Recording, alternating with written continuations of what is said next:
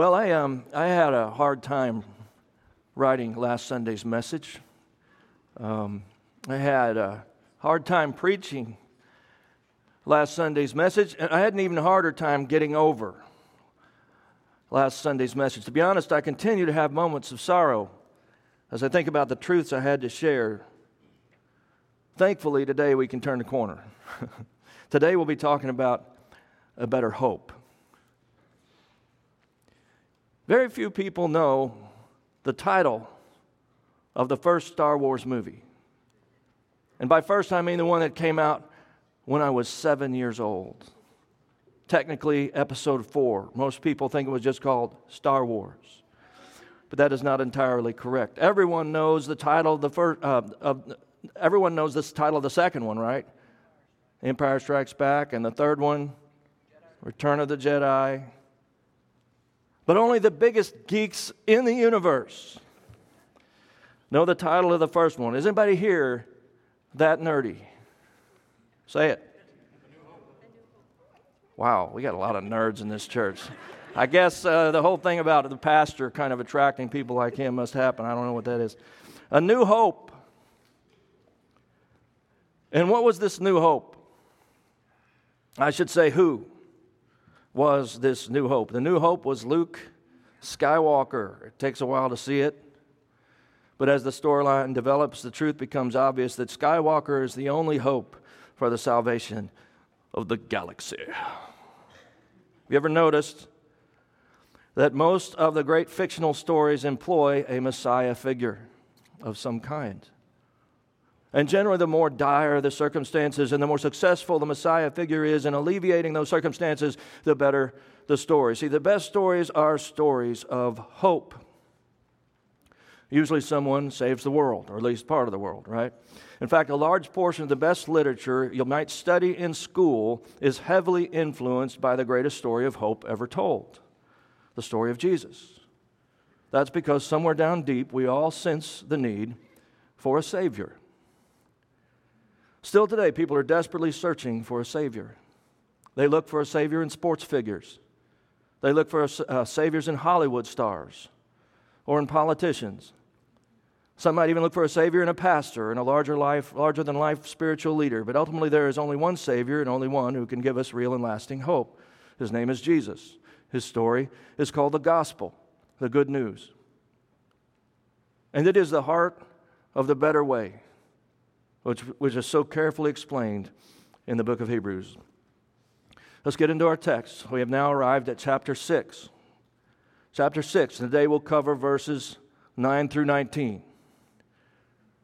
So, turning the corner from the difficult warning that we covered last week, the inspired author of Hebrews writes But, beloved, we are convinced of better things concerning you and things that accompany salvation, though we are speaking in this way.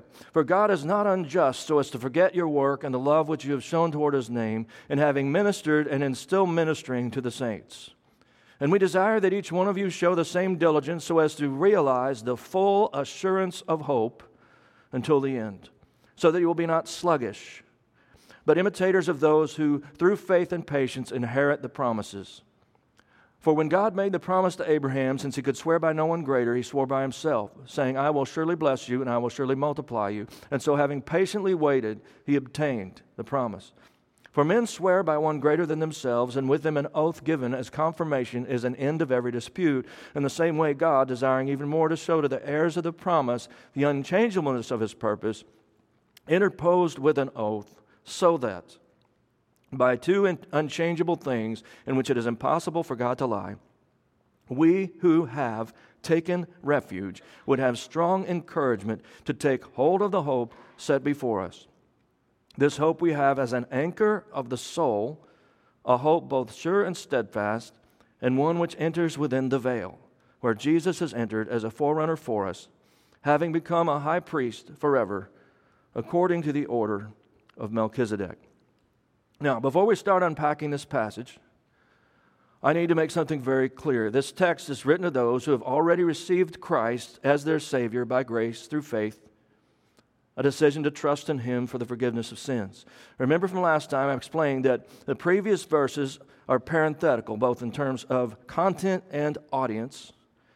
Now the author has turned back to his primary audience, the true church, those whose hope is firmly placed in Christ, the Messiah. That's why he says at the beginning, But beloved, we are convinced of better things concerning you. So, understanding that this passage assumes a saved audience, we can see that saved people are to live as people who have hope rather than as those who do not. Sounds simple and obvious, but is it really? I want you to ask yourself what do I need to hear and understand from this text? Ask yourself, even though I know I'm saved in Christ, what do I still desperately need today? Let me answer that question with another question. When most people hear your rhetoric, your speech, when they read your posts on social media, or simply look at your face, do they see and hear a message of hope? I'm talking to solid believers right now, the beloved, as our text calls you, and I'm asking you to get real. Are you known more for your hope in Christ or your disappointment in other things? Is it more obvious that you have hope in Jesus or more obvious that you are feeling hopeless? Perhaps over political elections? Uh oh. The relevancy gauge just went up, didn't it? Are you a person of hope? Is hope the first thing people see in you? Or are you more like Boromir? I'm going to get Star Wars and the Lord of the Rings in this message. What did Boromir say? He said, It is long. It's very dramatic. It is long since we had any hope. It is long since we had any hope. By the way, in Tolkien's Messiah story, Hopelessness is the very thing that led Boromir to act like Judas, to really go out of character and betray his companions. See, both Boromir and Judas decided that desperate times required desperate measures. So they did something terrible that they wouldn't have normally done. But they both would have done better to have hope instead. Listen carefully to what I'm saying, fellow believer. Hear this hopelessness will always lead you astray. A lack of hope in your life will lead you to make bad decisions. Losing hope can lead to losing everything else. See that you do not lose hope. That's the message here. And let me tell you, I need this message as much as anyone. Some days I lose hope for the world around me, especially when it looks like our choice for president may come down again to well, let's just not name names. But pretty much every time we have an election, I tend to lose hope. Sorry, that's just how I personally feel about it. And of course, I also realize how silly it is for any follower of Christ to lose hope over such a thing. As if our hope were found in who wins or loses any election at all. Really? No, really. Is that where we're going to find hope today, church family? In who wins elections? No. But let me bring this home even a little bit more because obviously our tendency to lose hope is about more than elections. The fact is that many of us are feeling more and more hopeless about this country, which is where we live, which is something that matters to us. And of course, it's going to matter to us because we live here. Does anybody else need to be honest today? Has anyone else been concerned that this country is falling apart? It's Veterans Day weekend. What if people who respect that and who care about that are mostly dying off? See what I'm saying? Okay. Look, if you really want to lose hope, just focus in on statistics about the last two generations and what they believe and what they think matters. Not all of them, of course but in overwhelming majority, they have some very interesting ideas about what is important. Let's face it, those of us with a biblical worldview are looking around and our view of the world does not give us hope. And it's easy to feel like, like things are worse than ever. Hear that all the time, but that's our first mistake. What did the world surrounding the audience of the book of Hebrews look like? It looked like sin was rampant and evil was winning. Persecution was real in the church and was about to get much worse. For many of them, everything from defamation of character to physical suffering to martyrdom was at the door. The world was even less a hopeful place for them than it is for us. Based on this passage, it would seem many of them were feeling like too many of us hopeless. They were walking around sad and dour and disappointed and frustrated and angry and irritated. And does any of this sound familiar? Christ came to give us a better way, beloved. But too many of us are not living by that way. We need to lift up our eyes. We need to refocus on the powerful hope that is ours in Christ. There is a choice we need to make. Not about salvation, if that choice has already been made in your case, but about actually living with hope. This is the overarching message of our text today. I'll put it this way For believers, hope is available, but not automatic. Now, in case you haven't noticed in this series, the author of Hebrews takes a lot of detours mostly to try to back up his point. He needed a good preaching class, I guess, somebody to tell him not to do that. I'm kidding, of course. And in truth, he wasn't writing sermons. But specifically, the author of Hebrews constantly refers to Old Testament scripture passages or principles for support, which sometimes makes it hard to grasp the main point, especially considering our non Jewish understanding. And so I've needed to spend a ton of time on explanation in this series, more than I like to do. But that's just what has been required by these texts. Today, though, I really don't want us to miss the forest for the trees. In our text, we see all this stuff about oaths and even Melchizedek again. And it's easy to miss that the real heart and soul of this passage is found in just a few words. And so let's see what we have left if I temporarily remove sort of the parenthetical comments, the clarifying information, and the parts where the author is backing up what he's saying. And let's just move all of that material to the footnotes for just a minute and, and let me read what we are left with from this message, from this passage. In other words, here's how this all boils down in the author's own words. So that we who have taken refuge would have strong encouragement to take hold of the hope set before us. This hope we have as an anchor of the soul, a hope both sure and steadfast. Now, what if we were to sift this down even further into what is here for us to actually do? What are the action words here? Two words take hold. All right, so that's the action of the verb, and what is the object? Take hold of what? We're strongly encouraged to take hold of the hope set before us. It's set before us, but we have to take hold of it. That's, that's your take home today. That's your application. That, that's really, that's, that's it. That's the whole sermon. But don't leave yet, if you don't mind. In terms of what we're really to do with this, that's it. Adding back in some of the context, we can put it like this You need to take hold of the hope that Jesus earned for you on the cross. And again, this is a message for believers, people who already are saved. So we are not talking about that initial first time decision to trust in Christ, but we're talking about how you are to live as a person who has done that. And it sounds so simple, but are you really doing this? Again, what this means is that for believers, hope is available but not automatic. And oh my, is it not automatic? I think I've already established the fact that hope is not automatic in this world. Even believers do not default at hope, and this is obvious. If we look in the mirror, listen to what our brothers and sisters are saying in times like these. See, it's great that you and I have believed in Christ and that we know heaven is our eternal home, but we still need to choose hope like every day. I have a feeling many of you have not been taking hold of hope. I know for me, this is a continual battle. Notice again in verse 9 that the audience is addressed as beloved.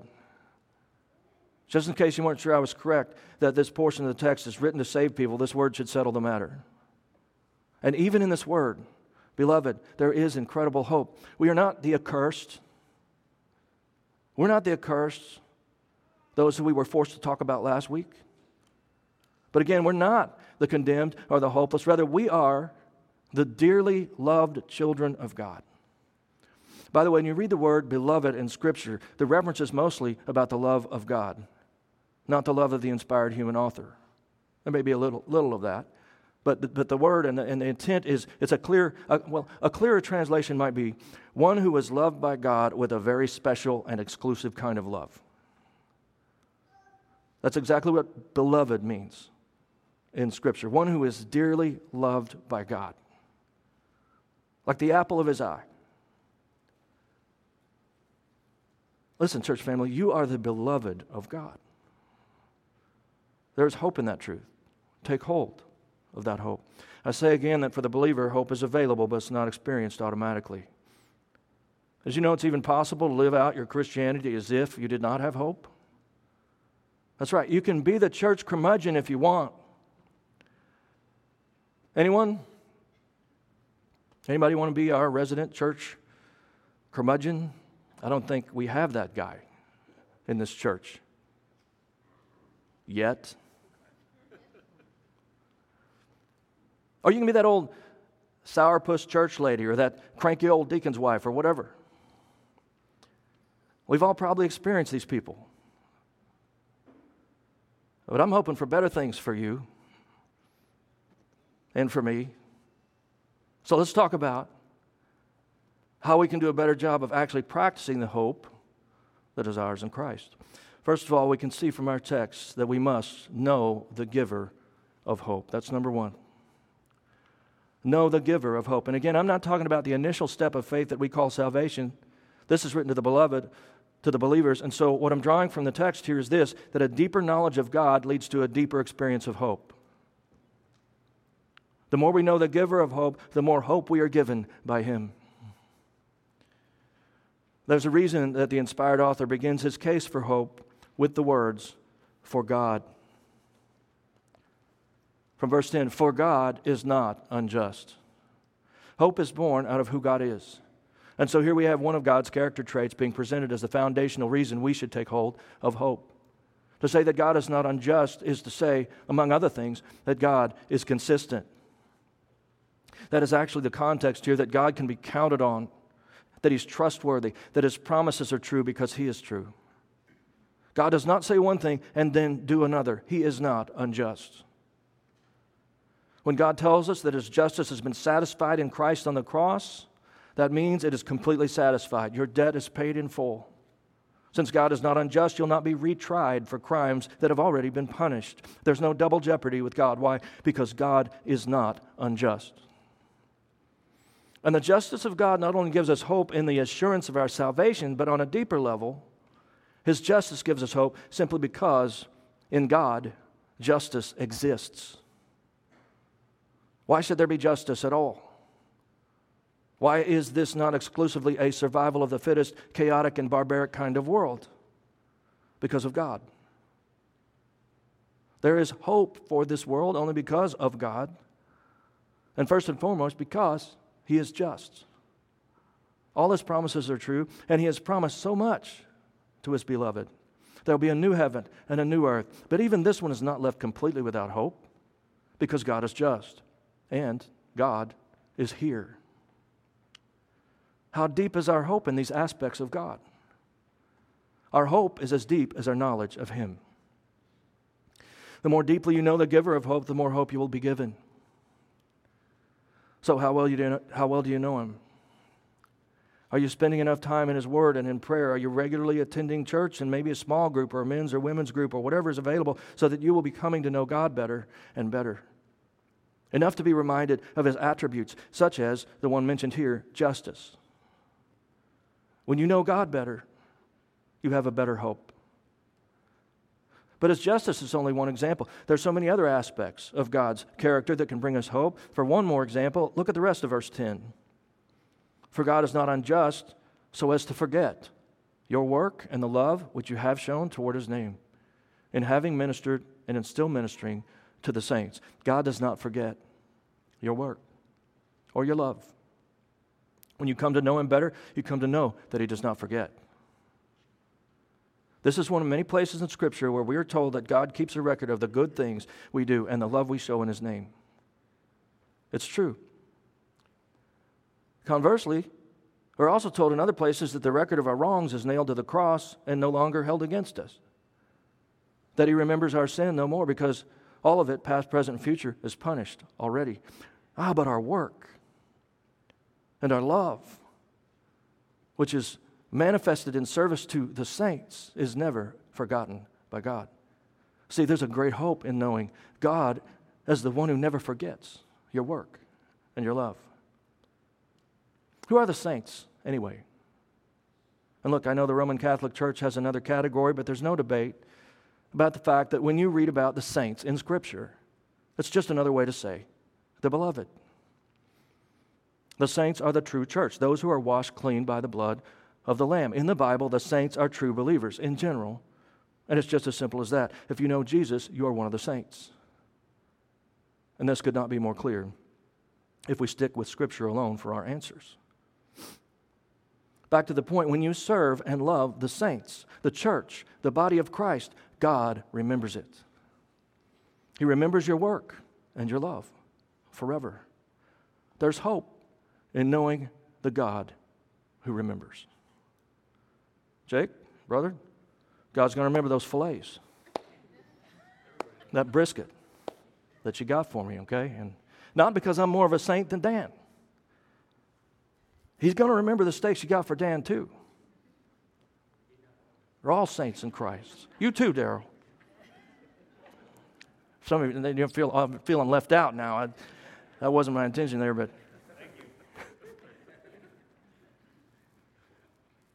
If He's our Savior, then we're saints. And when we serve the saints, the church, He does not forget. There's hope in that. Again, these are just examples of the principle that there's hope in knowing God, because the more you know God, the more you will understand and experience the reason for your hope. Our hope is well founded because He is just and because He remembers our love and good deeds, but it's also well founded because of so many other things, so many other wonderful things about God. See, the more you know Him, the more hope you can have. So, what do you need to do to have better hope? You need to press into knowing God better. Secondly, to gain a better hope, you'll need to walk the gauntlet of hope. Now, why would I describe the path of hope with a prickly word like gauntlet? Well, in this world, everywhere we turn, depravity pulls at our hope. So much of the news we hear, along with our own experiences, seek to rip the hope right out of our hearts. Sometimes hanging on to hope in this life can feel like fighting our way through a gauntlet. A gauntlet. What's a gauntlet? Well, it's kind of like a treacherous maze filled with traps where one misstep means all hope is lost.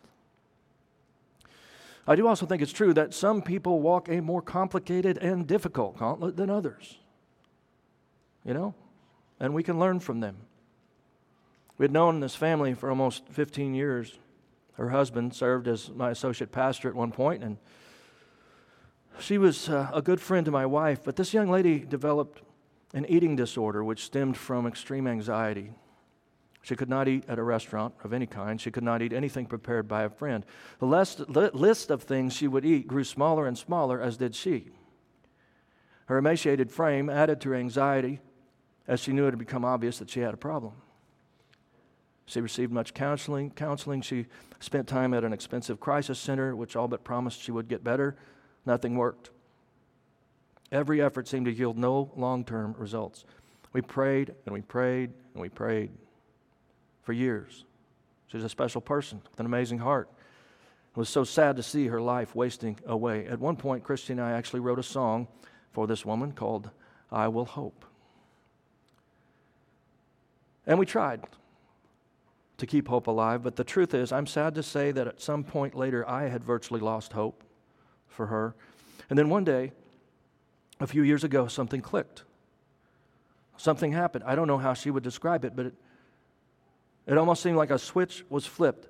And ever since then, she has been eating normally and is now back to her normal weight. She began to help others with similar conditions. The roller coaster of those 10 years finally stopped. And while her life is far from perfect now, there is hope. I don't presume to know why this story had a good ending or how it worked out so completely. Um, but my point is that this woman walked through a long and difficult gauntlet until she found God waiting at the end. We didn't think she was going to make it, but she did. I could share other stories. I could tell of people I know who have miraculously defeated addictions. I could talk about people who overcame various sexual perversions. But one commonality in just about all of those stories is that the road was very long and difficult. The road to hope is often a gauntlet, like a treacherous maze with death traps to avoid all along the way. My college roommate and best man at our wedding, lifelong friend, nearly lost his marriage a few years ago. They got married the same year we got married 30, almost 32 years. But their um, relationship had declined um, for years until finally they were separated for many months. All hope seemed lost. He had behaved badly. She didn't love him anymore, she said. For months, she rejected him. They basically didn't even talk. From everything he told me, I thought there was absolutely no chance they would ever get back together. But he never stopped holding out hope. Now their marriage is stronger than ever. And they have a ministry to help bring healing to other hurting marriages. These stories don't present the full picture, though, because the happy ending comes too quickly and too easily in a story. Full resolution took years in both cases. My point is that if hope is to be found where it is needed most, there will almost always be a long and challenging gauntlet to walk through. Perseverance and hope go hand in hand. This is also clear in our text.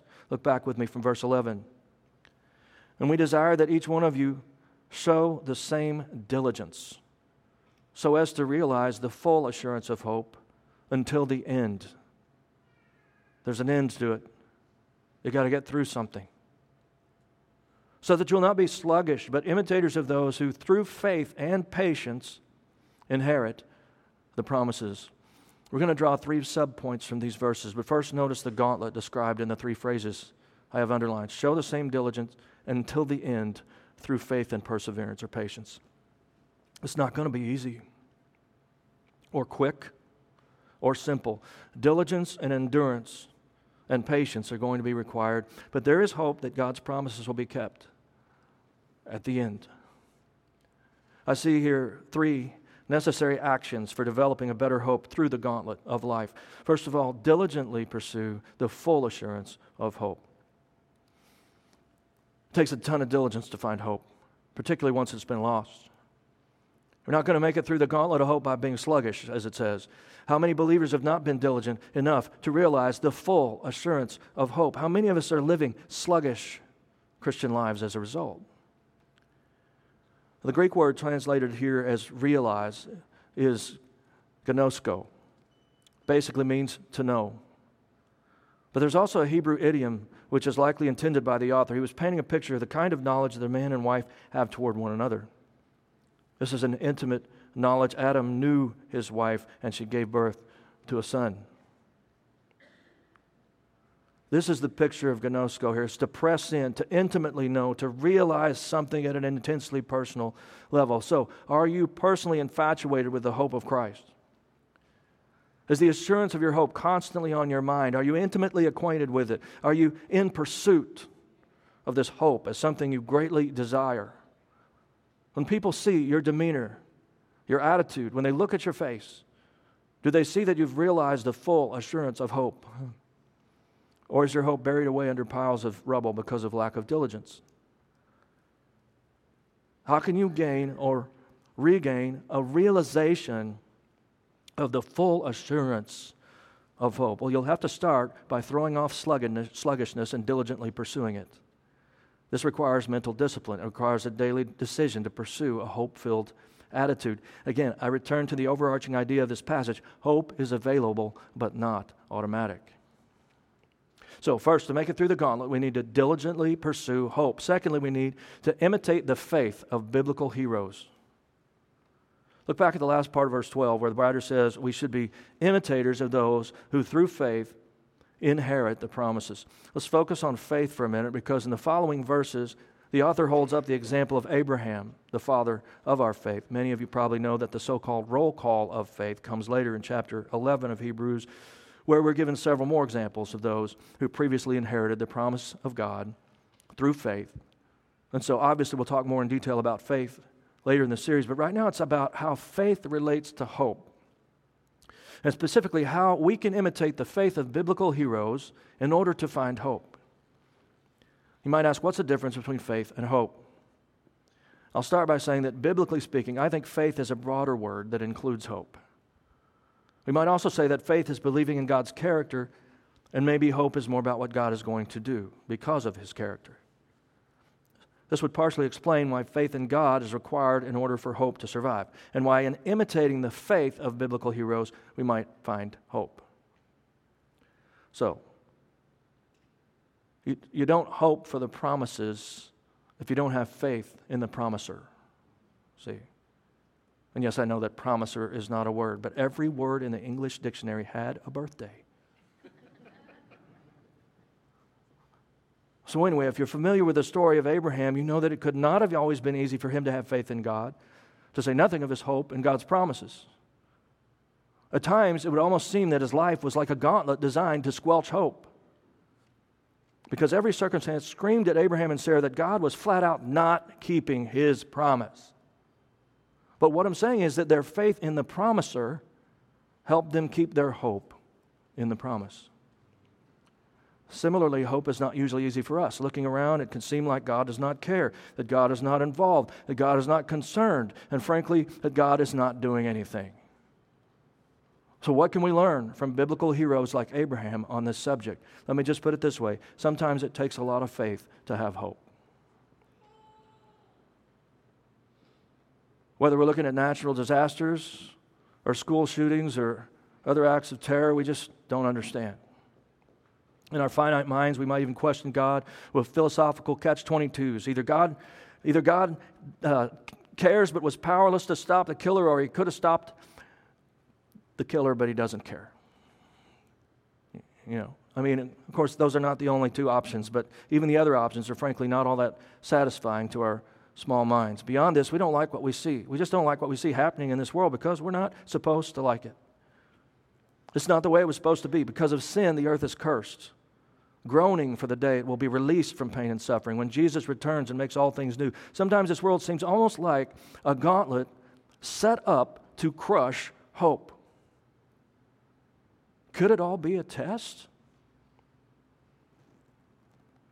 I think, in some ways, the answer is absolutely yes. And see, what I'm saying is that our biblical heroes passed the test. Will I pass the test? Will you? Maybe it isn't popular, but the truth is that your best hope in this life really is not in this life at all. If your primary hope is that no one you care about will ever suffer or die, then your hope is in vain. You need instead to imitate the faith of people like Abraham and the other heroes mentioned later in chapter 11, where we will discover that they all got exactly what they wanted before they died. No? No. We will discover that they all died and went to their graves, even though they had faith. But see, even death did not mean their hope was in vain. Because why? Because they were looking for a different city, an eternal one designed and built by God. Scripture tells us these examples of our faith had hope because they were looking for a city not made with human hands. That's a phrase or an idiom that is repeated in the Bible, and it means they were looking to heaven for hope, not to the world. Their hope was bigger than tsunamis or tornadoes or hurricanes. It was bigger than some evil hearted thug with a gun or a knife. Their hope transcended earthly circumstances. To experience a better hope for life, we need to imitate their faith in God. And we'll talk about that faith a lot more later in this series. Thirdly, As we walk through the gauntlet of hope in this life, we must imitate the patience of biblical heroes. Again, verse 12 says we're to be imitators of those who through faith and patience inherit the promises. Not only did our biblical heroes have faith, but they had patience. In fact, hope and patience maintain an obvious partnership. Basically, you can't have one without the other. It is impossible to wait patiently if you have no hope that what you're waiting for will ever come to pass. And hope, by definition, involves waiting patiently for something to happen. See, it isn't hope anymore if it already happened. Look at verses 3 or 13 through 15 in our text. For when God made the promise to Abraham, since he could swear by no one greater, he swore by himself, saying, I will surely bless you and I will surely multiply you. And so, having patiently waited, he obtained the promise. But we live in an impatient world, don't we? One could almost say the primary goal of humanity in recent decades has been to rule out the need for patience. Think about it. Did anybody watch any of the uh, election results shows on Tuesday night? Uh, don't raise your hand. Okay, I did. I watched some of it. And the whole thing was designed around our inability to wait for a few hours to see what actually happened. You know, I mean, the whole thing is just trying to you know, drill down into counties and districts and try to figure out, okay, these people over here, so this is probably going to happen. Maybe, boom, boom, boom, and come out with all these theories of how what's how it's going to result. And regardless, of what you think about all that, examples are abundant. That's just one example. Examples are abundant of the fact that patience is a lost virtue in our culture. And yet, the better hope God wants for us requires just that patience. I think if I ask, if is patience, who, who is patience hard for? I, I really feel like if we were honest, every single hand would go up, you know? And that, that's needed for, for patience, for hope. We've got to have patience to find hope. One of the hardest passageways to find through the gauntlet of hope is patience. I remember when a friend of mine found himself in need of a helping hand. He and his wife had gone for a little motorcycle ride way out in the country, and his bike broke down far from civilization. Placing his hope in a good friend, he called and asked if I could possibly come pick them up in my truck. Now, you have to understand something about men like me. There's just something about us and our vehicles. One part of it is that if a friend's vehicle is broken down and we're there in our own vehicle, somehow bail them out of their trouble, well, there's just a large amount of testosterone happening in that situation. Any guy would rather be the one coming through than the one waiting on the side of the road hoping for help. Add to that the involvement of a truck. And the Messiah complex factor increases exponentially for the one who is helping out. And you see, I have a truck. I come onto the scene packing a certain set of abilities that only comes with owning a truck. I had the ability to place my friend's motorcycle in the truck bed and bring it home. Every real man at least wishes he had a truck. A man without a truck is like Batman without his utility belt. So, meanwhile, my friend and his wife had to wait very patiently, hoping I would arrive with help as promised. It took me quite a while to get there with them waiting on the side of the road. They had to have patience. Finally, here I came, proud truck owner, coming to save the day for these two unfortunate souls. I pulled up, literally, sang out the window, Here I come to save the day. Got out, loaded up the motorcycle. As we attempted to open the doors, to get in, and drive triumphantly away, I realized that I had locked my keys inside the cab. Suddenly, we all found ourselves in the same position, in need of hope and patience. All right, never fear, fear. I have a cell phone, which of course is locked in the truck. Oh, it's okay. My friend has his cell phone, so I borrow his phone to call home. Why? Because mine was locked in the truck. By who? Me. Needless to say, by now the testosterone has subsided completely as I'm thinking that the real Savior will wind up being my sweet little wife. So I call her and she says she'll be on her way. Time begins to pass. In fact, time drags on. Extreme amounts of patience are required. I mean, it's been over an hour and it should have taken only maybe 20 minutes to get there. We try calling her on her cell phone, see what's taking so long, but we can't get through. We can't get through. Time drags on some more. We try calling again, and we get just enough signal to hear three words a flat tire. True story. So, next, I call the real hero in most of my stories my dad. He and my mom drive in his truck to where Christy is with her car on the side of the road. They grab my extra keys from her. Dad stays there to help her with a flat tire while my mom, yes, my five foot tall mother, drives up to where my friend, his wife, and I are to finally save the day. Hope always requires diligence, faith, and patience. Sometimes hanging on to hope through the twists and turns of this life really is like walking through a gauntlet. Can you hang on even when it isn't funny? Can you keep hanging on even when it's grueling? Please do. Eventually, your patience will be rewarded with hope. So, in order to have this better hope, first we need to know the giver. Secondly, we need to walk the gauntlet through diligence, faith, and patience. And then lastly, we must embrace the guarantee of hope. And this brings up an interesting question. What exactly are we guaranteed? Our text mentions at least three things. First of all, we're guaranteed an eternal refuge. From verse 17, it says, In the same way, God, desiring even more to show to the heirs of the promise the unchangeableness of his purpose, interposed with an oath, so that by two unchangeable things in which it is impossible for God to lie, we who have taken refuge would have strong encouragement to take hold of the hope set before us. We've kind of been holding our eternal refuge or heaven in our minds all day as the big reason for all of our hope. So, the principle that I want to highlight today is this when God's purpose is coupled with His promise, we have an eternal guarantee.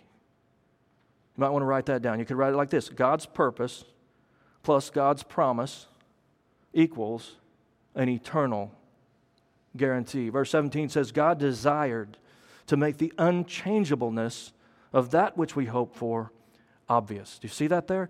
God wanted to make it obvious that we should have hope. That's why interpose or coupled his promise, his oath, with his purpose. This actually goes back to what we discussed last week in the fact that our salvation is eternal. God is saying that that's exactly what he wanted to convince us of. The unchangeability of our promised refuge. It's all guaranteed by God himself, you see. And who does God want to convince? Of this guarantee. And you look at verse 17 and see who God wanted to show this to. He wanted to show that his purpose and promise is unchangeable. To whom? To the heirs of the promise. And who might that be? That would be us. We are the heirs, the ones who are inheriting what God and his people have handed down through the ages. You and I, the beloved, are the heirs of the purpose and promise of God. See, the purposes and the promise of God are both unchangeable. His purposes don't change. His promises doesn't ch- promise doesn't change. They're both as unchangeable as He is. That's what the Word of God says right here. And so when God interposes His promise with His purpose, we can be doubly assured of our hope. Add to this tandem truth the fact that it is impossible for God to lie, and our hope in Him is triple guaranteed beyond any doubt. And what exactly are we hoping for?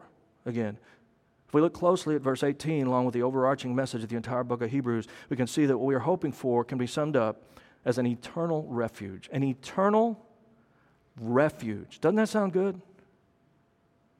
Well, it should sound good. The gauntlet of this life is long, or it feels long, but the refuge is eternal.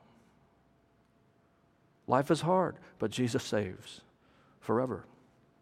This eternal refuge of which the author speaks is mostly the hope of heaven, of course, but it's actually more than that because there is a refuge in God that's ours throughout this life on earth as well. This is an e- eternal refuge, you see. And as we discussed last week, eternity means it begins now and lasts forever. This is both the purpose and the promise of God to us refuge forever through Christ. God made this eternal guarantee specifically so that we could have the full assurance of hope. Our reservation in God's refuge is doubly guaranteed by the purpose and promise of God. Secondly, we guaranteed an anchor for our souls. An anchor for our souls. Verse 19, this hope we have is an anchor of the soul, a hope both sure and steadfast. How many of you could use an anchor this morning? Does anybody feel tossed around by The waves of this life are pulled this way or that by the voices and messages of this world. Got stuff? You need more stuff. Got a wife? You need a hotter one. Got a husband? Why? I mean, the messages. The messages of this world. They pull us all over the place sometimes. Don't they? Maybe you're better than me. I, I don't know. So, what of this idea of our soul being the thing that needs an anchor? The soul is our core being. The soul is our mind, our will, our emotions, our consciousness, our identity. The writer of Hebrews is saying that hope is an anchor for who we are on the inside. God's promised anchor is both sure and steadfast, and this is exactly what some of you maybe don't have that you need today an anchor for your soul. Without hope, there is no anchor, only turmoil. But with hope, regardless of what storms you may be dealing with on the inside or the outside, an inner fortitude from God will allow you to hold fast. As a believer in Christ, you're called to embrace this eternal guarantee, to embrace hope and God's purpose and promise. And in doing so, you'll find an anchor for your soul. Thirdly, we're eternally guaranteed an open door to God an open door to God. Look back at the second half of verse 19 verse 20. A hope both sure and steadfast, and one which enters within the veil, where Jesus has entered as a forerunner for us, having become a high priest forever, according to the order of Melchizedek. It's like in the song Cornerstone, where we sing, My anchor holds within the veil. Remember that line? We, it's this dramatic moment in the song. We sing it out loud. My anchor holds within the veil. Remember that? But I wonder how many of us ever knew what it meant. We should ask these questions. And here's the answer right here in verse 19 an anchor of hope within the veil. The veil is a reference to the curtain surrounding the Holy of Holies, that most holy place inside the tabernacle and later the temple. Bible says this place, in some limited way, housed the very presence of God. This was the place where people like you and me could not go before Christ. Only the high priest could enter there, and only once per year. But as we've discussed in this series, the Bible also says that when Jesus died, the veil surrounding this Holy of Holies split. It was torn in two from top to bottom. God was making it clear that men and women can now have complete access to the presence of God. In Christ, the doorway to God is wide open. In fact, an anchor for us is available right there in that holy place, something that will keep us moored there, so close to God. What is this anchor? It is our hope. How much hope is there in the presence of God? And get this the point of this text is not that He is in your presence, but that you are in His.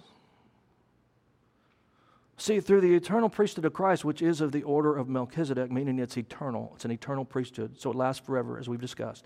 But again, the point is that through Christ, you have been brought into the most holy place where God is. Get this, in some profound way, you are even now right there where God is. Our citizenship is in heaven.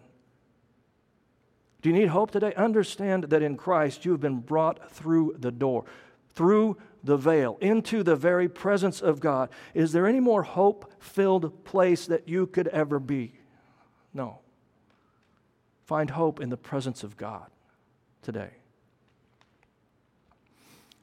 I've said repeatedly today that for believers, a better hope is available but not automatic.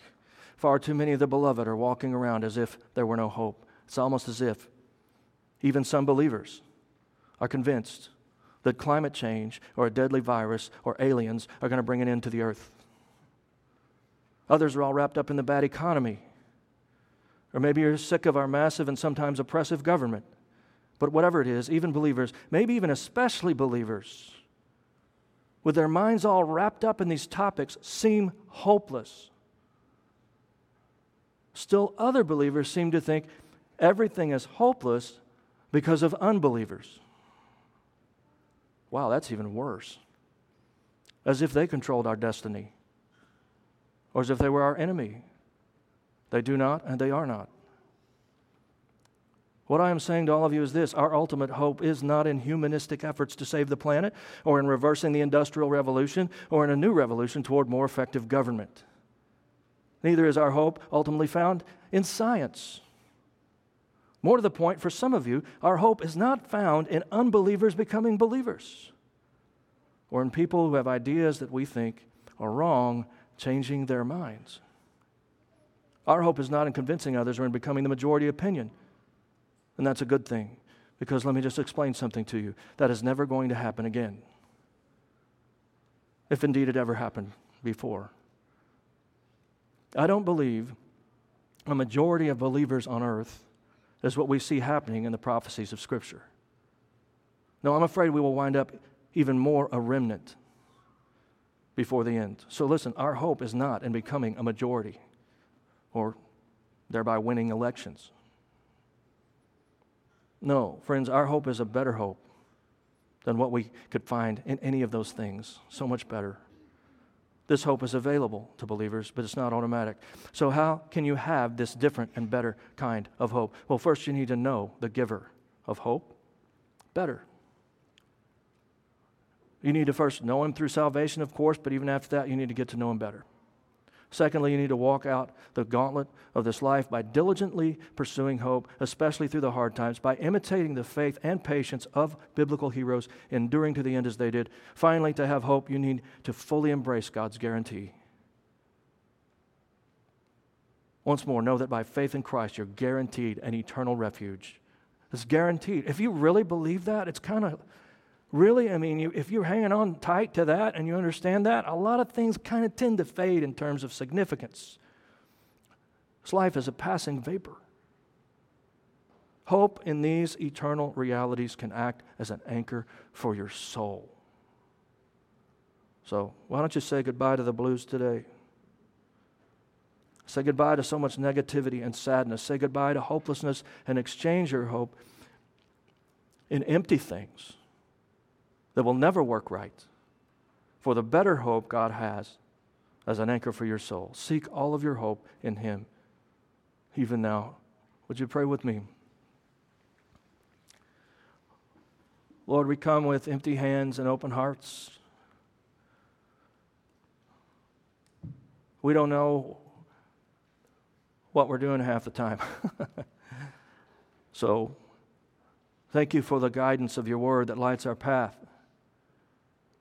And I pray that today, even in this moment, it's lighting the path for many of our people, as it has for me this week, back to where we can find hope and helping us realize where we'll never find it. Turn our hearts to Jesus as the things of this world grow strangely dim in the light of your glory and grace, as the old hymn says. Lord, that your word would bear fruit this week, that we would remember what we've learned today, that we would make choices, that we would be intentional about taking hold of hope, that we would even catch ourselves at some point in conversation when we realize, and we would maybe even realize that even as a believer, that we're talking to people and we sound like we're just hopeless. And we might stop, and mid sentence even, and turn and turn to you. Because we're not being light and salt, and um, our witness is weak when it's not clear that we have hope. And it's so sad and it's such a waste knowing that we have an anchor in the Holy of Holies. What, what more could we possibly need to have hope? God, change us, change our hearts, change our, our speech, from out of the heart, the mouth speaks, as James says. Change our hearts. We surrender to you today.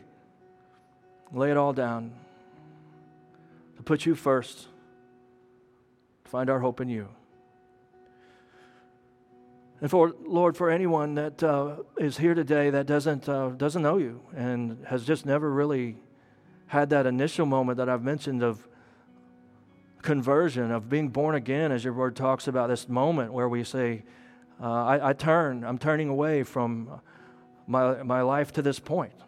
Um, I'm turning, I'm repenting is the biblical word. I'm turning away from uh, who I've been and, and where I've sought my hope and, and kind of the emptiness that's there. And I'm turning from that and I'm turning to Jesus Christ to be my Savior, my Messiah.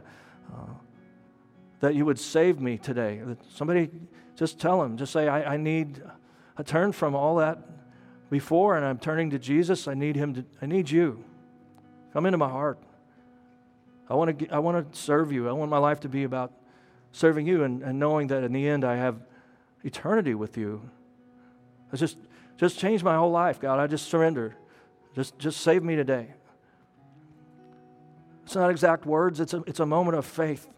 It's a moment of repentance and faith and believing that He's there and that He's real and that He wants to save you and just saying yes, responding. Maybe today's the day for somebody.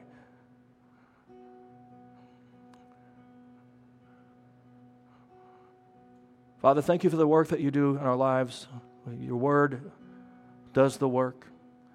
Your word is powerful and sharper than a two edged sword, and it cuts deep down into the marrow, down into our souls.